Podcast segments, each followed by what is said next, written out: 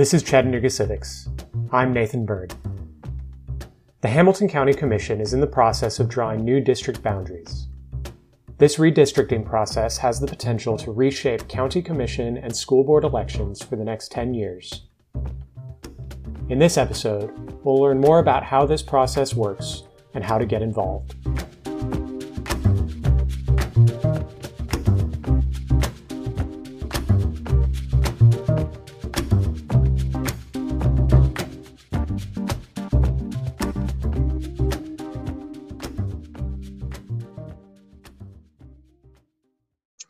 Nathan. Uh, my name is Michaela Winter, and I am with the Community Led Redistricting Campaign. Um, I am happy to be here today, and thank you for inviting me on.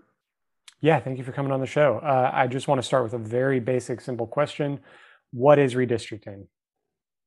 What is redistricting? Um, local redistricting for Hamilton County means that we will take the entire voting age population and divide it into a set number of county-wide districts.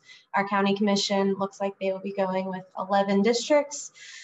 So our goal through redistricting will be to get um, those, those districts as close to the ideal population, which is 11 districts divided by the entire voting age population. That number is um, 33291 we want to get as close to there as possible. So redistricting is where we divide up the county into geographic areas that will then be used to elect uh, representatives at our school board and our county commission. So this is compared to, you said uh, the current proposal has 11 seats. This is compared to the nine seats that we currently have in our county commission and our school board. Is that correct? Correct and and this redistricting process it, it, impacts not just the county commission but the school board. They they use the same district map. To have that right? Well the county commission is to draw the lines for the school board. Um, the school board has always mirrored the county commission's districts. This is the first year that there's been conversation about the school board breaking away from that and oh. different maps being drawn from the school board we have asked for clarification on this um, from the chairwoman, but based on historical precedents, um, the, the county commission does usually all years before uh, 2021 this year mirror the county commission districts. Okay, so I want to get into a little bit more of that detailed process, but first I want to just ask again another broad question. Why are we redistricting now? What is the impetus for doing this this year as opposed to any other? Absolutely. Um, redistricting is required by federal and state law every 10 years.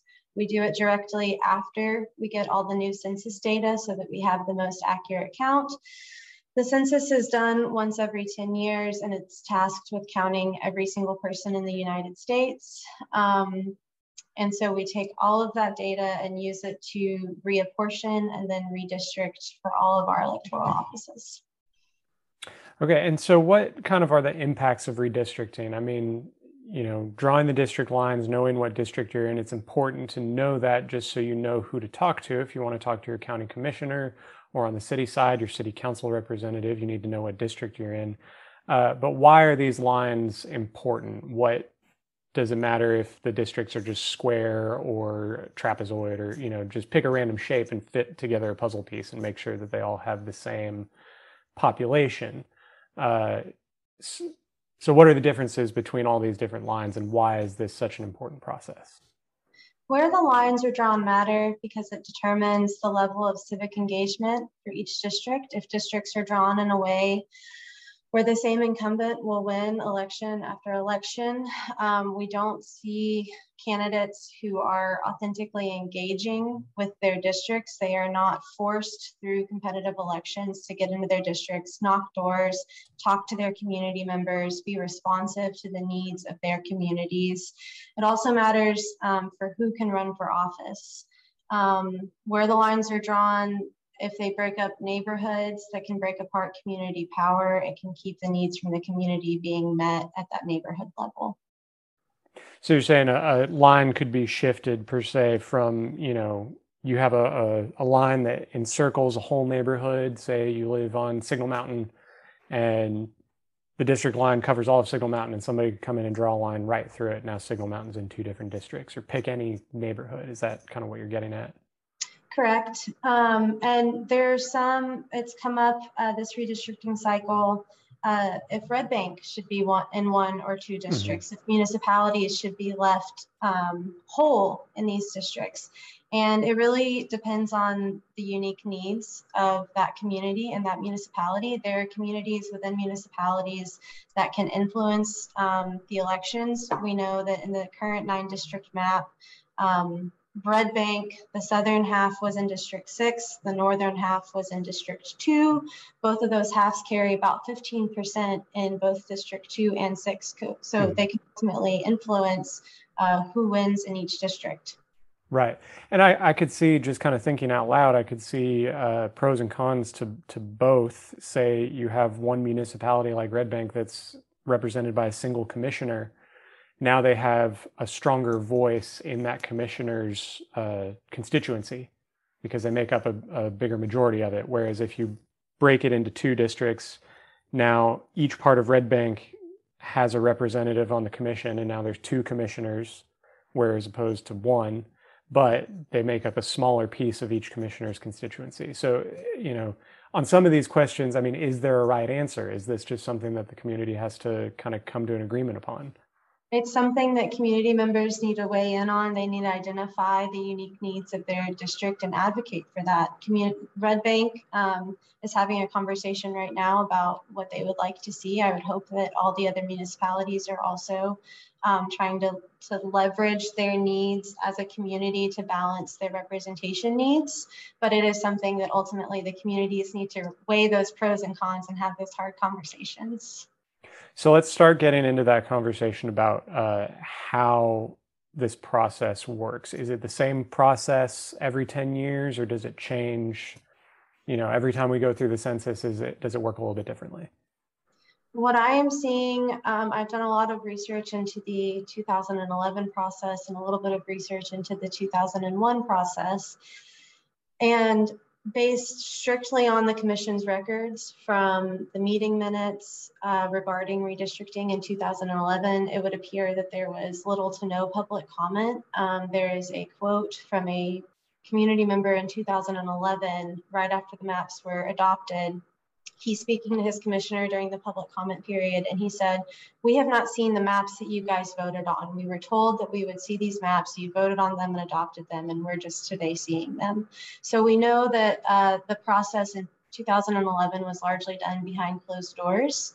It looks a lot different this year, and we are grateful for that. Uh, the GIS, the map drawing piece of this. Um, the geographic information systems in um, Hamilton County have been tasked with the actual tech technology piece of drawing the maps and they are doing it in the commission room. They are um, changing lines in the commission room as the commissioners ask.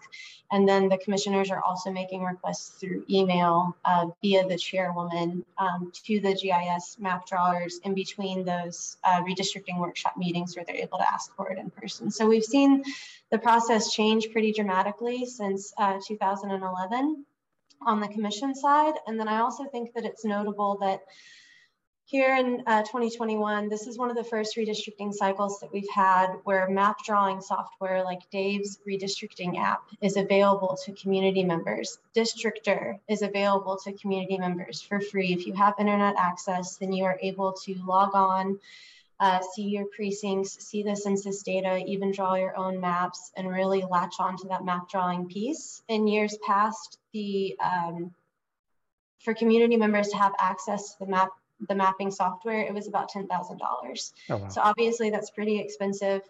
Uh, most voters don't have access to those kinds of funds to, to draw their own maps. So we are really, really excited to see these free tools like Dave's Redistricting and Districtr available to community members so that they can engage meaningfully in this process.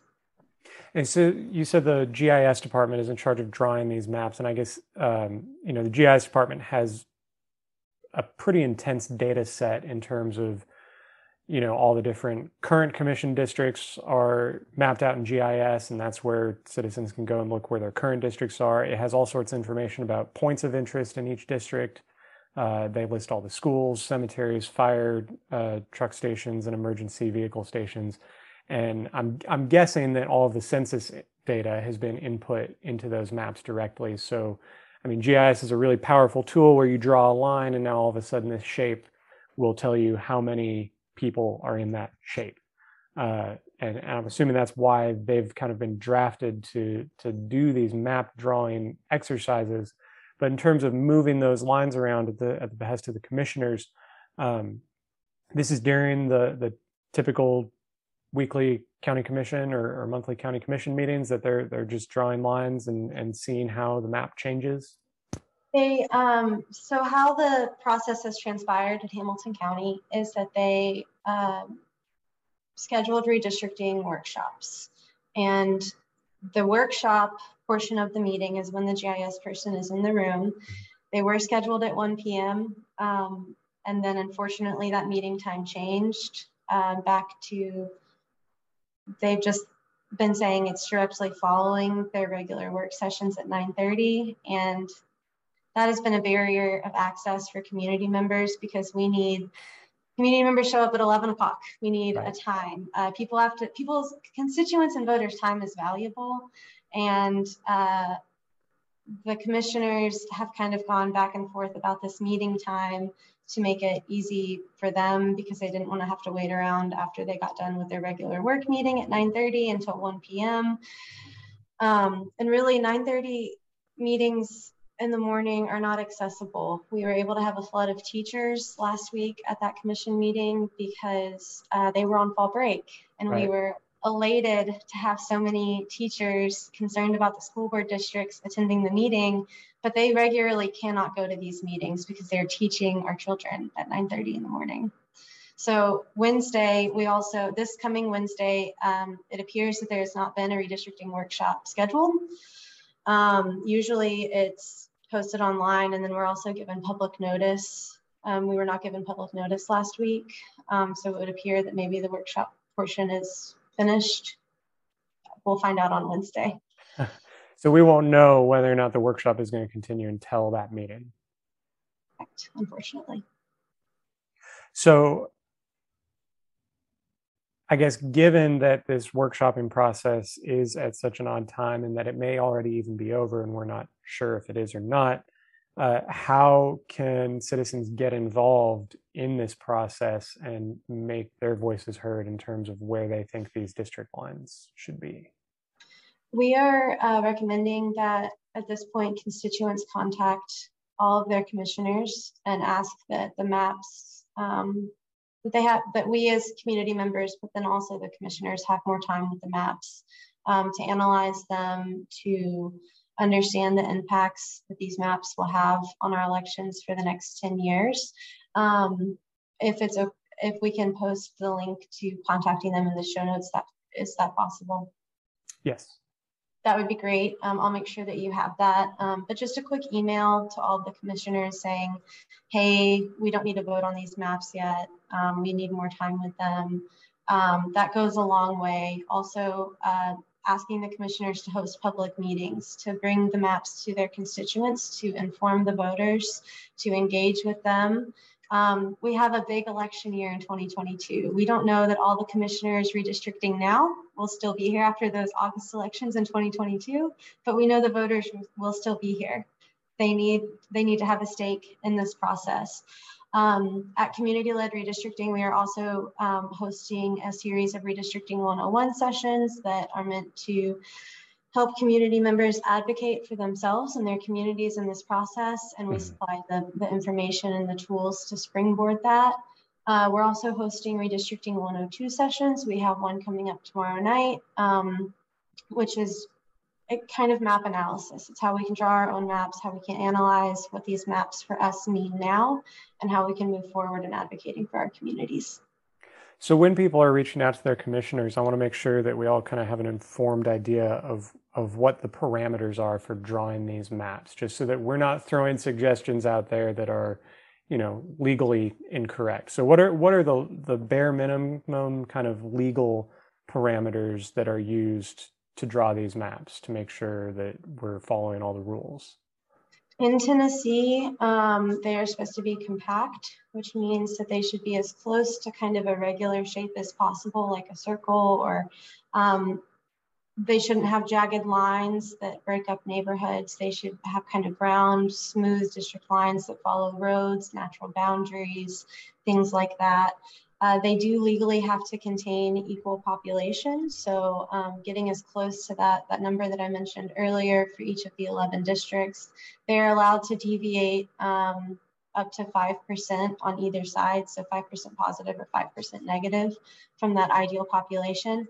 And that's it. Um, those are our only legal requirements in Tennessee. Other states, um, it is legally required that the districts um, respect communities of interest, and that's that neighborhood piece that we talked about. It's those communities that need to have their um, community power left whole to really be able to advocate for themselves.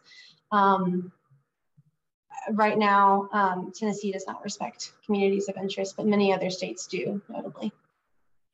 And so, what are kind of the areas of interest that you have seen people rally around in this redistricting process? I know we were talking earlier about Red Bank. Is it going to be in one commission or two commissions as a as a civic entity? Um, what are some other kind of rallying points that you've seen throughout this process? Well, we're getting two big. We're getting two new districts. Those are some pretty big changes. Uh, one of the new districts includes uh, Lookout Valley, Lookout Mountain, St. Elmo, parts of East Lake, and parts of downtown. Um, it's been called into question because East Lake has historically been in District 4. Will the constituents of East Lake still be able to elect their ideal candidate? Will it still be mathematically possible for them to elect someone that they feel truly represents their needs while they are grouped with St. Elmo, Lookout Mountain, Lookout Valley? Um, that has been raised. Red Bank has been um, raised as a point of contention for if it would be divided and put into two districts or just one. Uh, most of the municipalities like Collegedale, um, that part of our county, that kind of southern right-hand quadrant of our county has exploded with growth. Since 2011, it's one of the fastest uh, growing District 7 was was had the most growth since um, 2011. So trying to navigate that while you know District 5 hasn't grown at all. What does that mean for District 5? Also, why is District 5 not growing? Why are Districts 4 and 5 not growing at the same pace of, as the rest of the county? What does that disparity look like there? Um, recently uh, Sale Creek and kind of the northern part of that county um, being left in one district was brought up at the um, commission. Districts crossing uh, the river. Um, historically, District 6 has crossed the river. District 4 actually used to cross the river and between 2001 and 2011, District 4 had Normal Park. So it crossed going uh, north. And uh, this year, the commissioners did say that they really prefer that no district cross the river. And with this um, 11 district proposal, none of them do cross the river. Um, but it's been difficult because we saw a proposal for 11 districts, 13 districts, and 15 districts at the very beginning that had, um, I mean, they were breaking up communities left and right. St. Elmo was broken up, Alton Park was broken up. And so we kind of got this scatter of drafts, and then this proposal was released to us last Wednesday. So the, community is very much still trying to, to figure out what this means for them and what changes they would like to see. Um, and hopefully we'll be able to keep advocating for those, those points of contention and those areas that the communities are asking for changes. Hopefully we'll have some more time for those changes to be made before they're actually passed. Right. So we, we talked about how, you know, we're not even sure at this point if the community workshop segment is still ongoing or not. Do we have any idea what the overall timeline looks like in terms of when these are going to be presented for a final vote? Um, so today is October 18th. Um, we have a commission meeting the 20th, this Wednesday. It looks like the resolution will be brought will be brought up there. They've told us that we will have 14 days, which would put the vote on the November second meeting. The commission is not meeting the third because they have um, they have a conference that day, so they've changed their uh, meeting date to the second, which actually gives us 13 days from the 20th. Um, but it's looking like November 2nd will probably be the day of the vote. Okay, and then you mentioned earlier. Um, you know, different states have different requirements for how these maps need to be drawn. So zooming out and focusing less on the 2021 redistricting process and looking ahead, I know it's a long way away, but 2031, uh, what are some things that citizens can be doing in the meantime to see if we can change rules or or change the way these maps are drawn legally and what organizations and what representatives need to be contacted to make your voice heard to impact not just the maps that are drawn, but the process by which the maps are drawn? A lot of, um, there have been several bills come up in our state legislature referring directly to local redistricting. Um, so our state representatives do have the ability to change some of these laws to make Tennessee a state that respects community of, of, interest and makes this process more transparent and accessible to community members. I definitely recommend um, contacting your uh, help, your representative from the House um, about ways that we could enshrine transparency in this process for the 2031 redistricting. Great. And, uh, you know, what are some other ways to get involved? I know you mentioned a couple of workshopping sessions uh, that your organization is running and kind of 101 sessions. Um, is that going to be continuing even after this process? Is there going to be some kind of community process between now and 2031 to kind of lead that way? Well, um, our first step after the new maps are adopted is to go knock doors and let everybody know what new district they're in. Um, we have had some really dramatic changes here. We're going to be going right into the school board and county commission districts mm-hmm. uh, elections in 2022. And our first job is to go knock on doors, let people know where their new um, polling locations are as well. Because something with redistricting that I think gets overlooked often is that the elections commission will redraw all the precincts lines. And Scott Allen, our um, Administrator of Elections has advised that we currently have 135 precincts and we could go down to 65. So as that is redrawn, that's going to be a lot of changes for voters and they need to be informed and engaged there so that they can vote um, knowing what their new districts are, knowing who the candidates are in the 2022 elections. Great. Um, is there anything else that, that you want to make sure that we cover that you make sure our listeners are aware of going into this process, both into the 2021 process and, and beyond? I, I think that uh, the biggest thing here is that um, redistricting should be voter centered. Um, this is an opportunity to make our districts make sense and to increase civic participation through district lines that are reflective of communities rather than partisan political um, interests like that. I think that um, the biggest thing here, the bottom line, is that redistricting should be focused on our constituents and what will get the most people to the polls and make voting and civic participation at the local level um, as easy for all of the residents of Hamilton County as possible. Great. Well, Michaela Winter, thank you so much for your time. Thank you for coming on the show. Thank you, Nathan. It was a pleasure.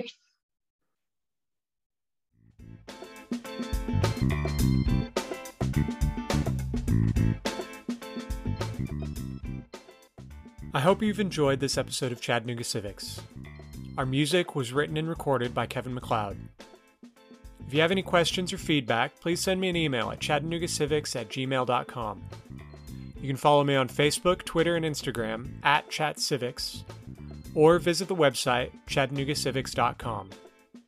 Thanks for listening.